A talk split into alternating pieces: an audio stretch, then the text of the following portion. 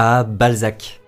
On le présente souvent avant tout comme le précurseur du réalisme, celui qui a décidé de concurrencer l'état civil.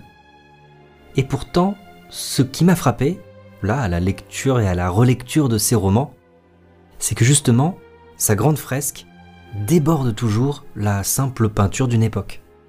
J'irai même un peu plus loin. Il y a véritablement quelque chose de hors norme, voire même de magique, dans le projet de Balzac. Et c'est ce qu'on va essayer de voir ensemble. Bon d'abord essayons de nous mettre à la place du jeune Balzac qui entre en littérature vers 1820. Lui il est né en 1799, il a donc une vingtaine d'années. Il fait des études de droit, mais il veut devenir écrivain et il a l'ambition de devenir célèbre. Quel est le contexte à ce moment-là, début 19e siècle? On entre déjà dans une ère de culture de masse. Les lecteurs sont nombreux et en quête d'émotions fortes, de rebondissements. Balzac écrit pour des journaux, mais il n'a pas encore la bonne formule et il ne rencontre pas le succès. Il faut savoir que le genre romanesque à l'époque n'était pas très bien considéré, mais quand même il est populaire. Et il n'y a pas tant de divertissement qu'aujourd'hui. On a des journaux, les salons, la peinture, le théâtre, l'opéra, c'est à peu près tout. Et voilà qu'en 1830, le théâtre est renouvelé par le drame romantique. Victor Hugo fait jouer Hernani, sa grande pièce qui provoque une bataille à la comédie française. Et en effet, on a sur scène un brigand et un roi qui sont rivaux. Donc on se permet des choses qui étaient encore impossibles. On représente le grotesque aux côtés du sublime. C'est déjà une libération des thèmes. Et cela va bien sûr influencer Balzac. Ensuite, autre élément majeur, l'histoire. La Révolution française a imposé l'idée que l'histoire est sans cesse en train de se jouer, qu'elle a un impact décisif sur la société et sur la vie quotidienne de chacun. Plus tard, euh, Napoléon arrive, il fait rêver la jeunesse avec ses conquêtes, et Balzac d'ailleurs admire énormément Napoléon. Pour lui, c'est euh, celui qui allait remettre de l'ordre dans la société. Mais il lui reproche une chose, euh, Napoléon, pour lui, a eu le défaut de faire finalement trop de guerres, et c'est ce qui l'a conduit à sa perte. Balzac, paraît-il, disait qu'il se voyait accomplir par la plume ce que Napoléon avait accompli par l'épée. En tout cas pour Balzac, l'écrivain a une grande responsabilité vis-à-vis de l'histoire. Ce qu'il écrit, les idées qu'il formule, auront une influence politique, et donc aussi une influence sur le cours de l'histoire. D'ailleurs, petite anecdote, Balzac a connu Michelet, vous savez, le grand historien, sur les bancs du lycée Charlemagne. Michelet écrira une histoire de la Révolution française qui est aujourd'hui considérée comme très romancée. Eh bien, dans l'autre sens, Balzac va s'inspirer des méthodes de l'historien pour écrire un roman, Les Chouans, qui est pourtant un événement très récent, mais c'est un événement qui passionne ses contemporains. Balzac était un grand admirateur de Walter Scott, l'inventeur du roman historique. Il voyait chez lui beaucoup plus qu'un simple romancier à succès, mais véritablement une source d'inspiration dans les méthodes, dans sa manière de donner vie à l'histoire. Balzac, le jeune Balzac, devient donc écrivain d'abord en imitant le style de Walter Scott. Mais il met un peu de temps avant de trouver le bon dosage, avec les chouans. Et là on voit bien le déclic qui s'opère à ce moment-là. Balzac, au lieu de faire de l'histoire, au lieu de faire du roman populaire, va réussir à présenter sa propre société un peu comme l'histoire en train de se faire. Et en faisant cela, il donne au roman ses lettres de noblesse, il en fait un genre noble, un genre didactique. Et c'est alors qu'il va commencer à imaginer son projet de comédie humaine. D'ailleurs, le plan de la comédie humaine retrace très bien le cheminement des pensées de Balzac.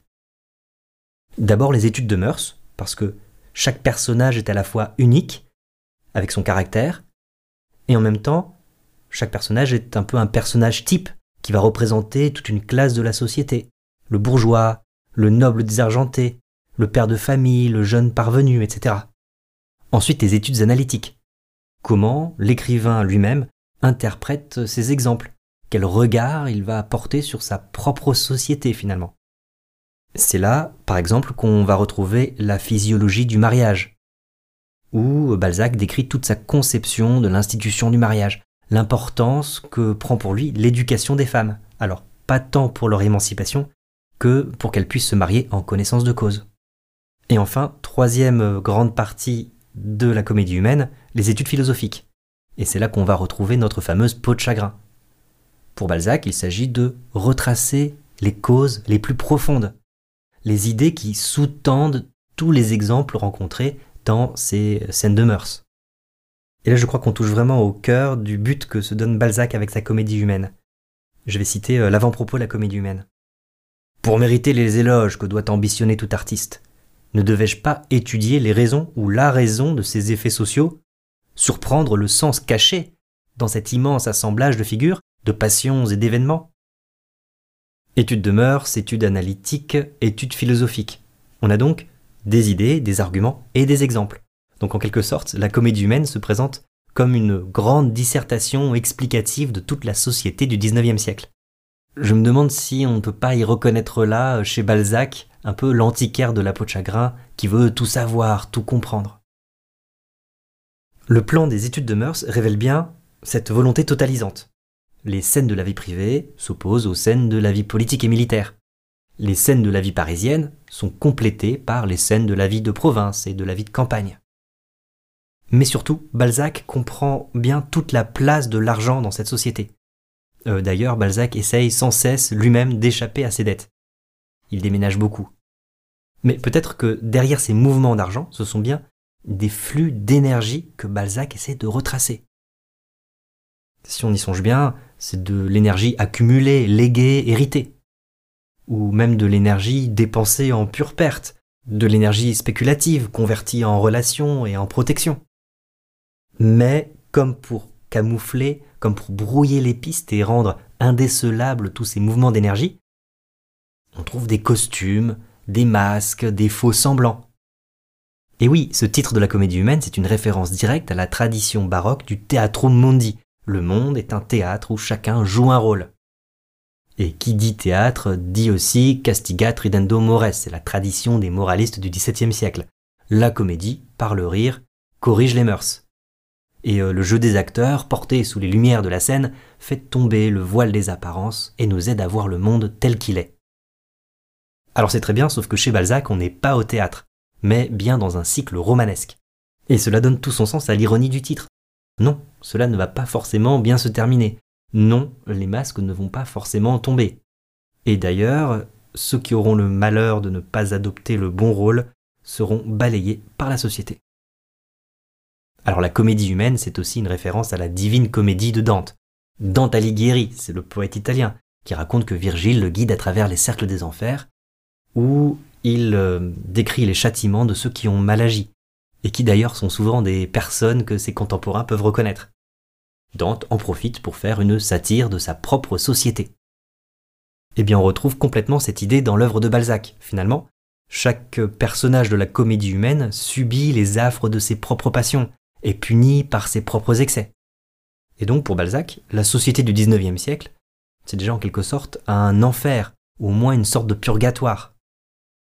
Peut-être que le jeune Balzac pense qu'on peut encore remettre de l'ordre dans cette société, mais plus le XIXe siècle avance, et plus on sent que Balzac est pessimiste. Pour lui, les révolutions de 1830 et 1848 sont comme les étapes successives d'une grande décadence, où toutes les valeurs morales sont progressivement remplacées par le pouvoir de l'argent. Et tout ce contexte explique l'apparition d'une nouvelle sorte de héros qui va hériter des figures héroïques des siècles précédents. Je m'explique. Au XVIIe siècle, on a le héros tragique, qui est sublime parce qu'il est écrasé par des forces qui le dépassent, des forces divines. Mais au XVIIIe siècle, siècle des Lumières, on se met à interroger la liberté de ces personnages, et le fatalisme d'une manière générale. Voilà pourquoi, au XIXe siècle, le héros romantique, lui, était pris de liberté, c'est une force qui va. Il n'est plus écrasé par des forces qui le dépassent.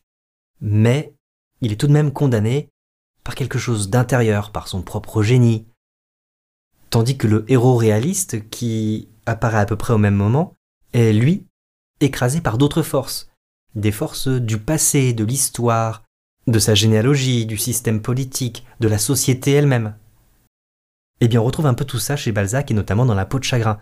C'est frappant de voir à quel point Raphaël de Valentin, le personnage principal de La peau de chagrin, est un mélange de tous ces héros et anti-héros.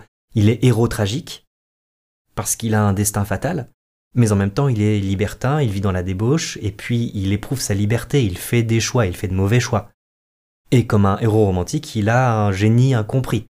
Il est responsable de ses décisions, il est responsable de ses malheurs. Et pourtant, il est aussi écrasé par un passé très lourd. Il incarne une certaine aristocratie désargentée. Donc voilà pour euh, Raphaël de Valentin. Mais chez Balzac, on rencontre très souvent cette figure du jeune homme ambitieux qui monte à Paris. Tous ces personnages n'ont pas forcément le même destin. Lucien de Rubempré, dans Les Illusions perdues, puis dans Splendeur et misère des courtisanes, ne parviendra jamais à s'adapter. Par contre, Eugène de Rastignac, après avoir été témoin de la mort du père Goriot, eh bien lui va s'adapter à la société parisienne et donc il va réussir. Et c'est là la deuxième grande idée géniale de Balzac, faire revenir à travers plusieurs romans des personnages dont on va suivre le destin. Toutes ces figures qui traversent son œuvre et qui reviennent ponctuellement vont donner une cohérence à cette grande fresque de la comédie humaine. Les récits ne sont plus des scènes isolées, vous voyez, mais vraiment des tranches de vie qui vont dialoguer les unes avec les autres. Bon, c'est vrai que cette idée de faire revenir des personnages d'un récit à l'autre n'était pas absolument nouvelle à l'époque, mais personne ne l'avait systématisé comme Balzac l'a fait. Mais il faut tout de même se rendre compte. Produire un univers tentaculaire mais cohérent à travers une centaine de romans avec des personnages qui reviennent, ça reste exceptionnel, même aujourd'hui. Mais revenons au XIXe siècle. Ces romanciers français comme Balzac et Stendhal s'emparent en fait d'un genre qui existe déjà en Allemagne et qui est né au XVIIIe siècle, qui s'appelle le Bildungsroman, roman initiatique, roman de formation, ou encore roman d'apprentissage. Normalement, le héros évolue et devient de plus en plus expérimenté. Et pourtant, on dirait que quelque chose ne fonctionne pas si bien dans nos romans français. Au lieu de gagner de l'expérience, le héros perd surtout quelque chose, il perd ses illusions. Et c'est justement ça, je pense, qui va fonder le registre réaliste en littérature. Quand on représente la réalité, ce n'est pas simplement une représentation neutre ou factuelle, mais c'est une représentation qui va s'accompagner d'une émotion très particulière, et qui est une émotion de déception. C'est ce qu'on retrouve très bien chez Flaubert, chez Stendhal, etc. Et d'ailleurs, je trouve ça frappant, il y a plusieurs points communs étonnants entre le personnage de la peau de chagrin, Raphaël de Valentin, et, vous savez, Julien Sorel dans Le Rouge et le Noir de Stendhal. Les deux sont obsédés par leur ambition, et ce n'est que face à leur propre mort qu'ils réalisent l'importance de valeurs plus authentiques, et notamment celle de l'amour, qui est bien la valeur suprême des romantiques. Je crois qu'on commence bien à voir maintenant à quel point le projet littéraire de Balzac dépasse la simple représentation de la réalité. Parce que sous cette réalité, il y a des énergies, des idées, des valeurs qui sont à l'œuvre.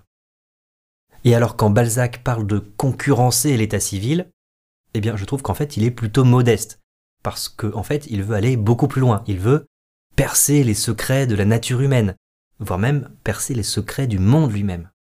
Et de fait, les références scientifiques qu'il fait à travers tous ses romans ne sont souvent qu'un point de départ pour Balzac. Par exemple, quand il dédie son Père Goriot à Geoffroy de Saint-Hilaire, le fameux naturaliste, eh bien, c'est pour mieux comparer la société humaine au règne animal. La société fait de l'homme, suivant les milieux où son action se déploie, autant de variétés zoologiques. Et souvent, on va retrouver ces métaphores cachées dans les descriptions.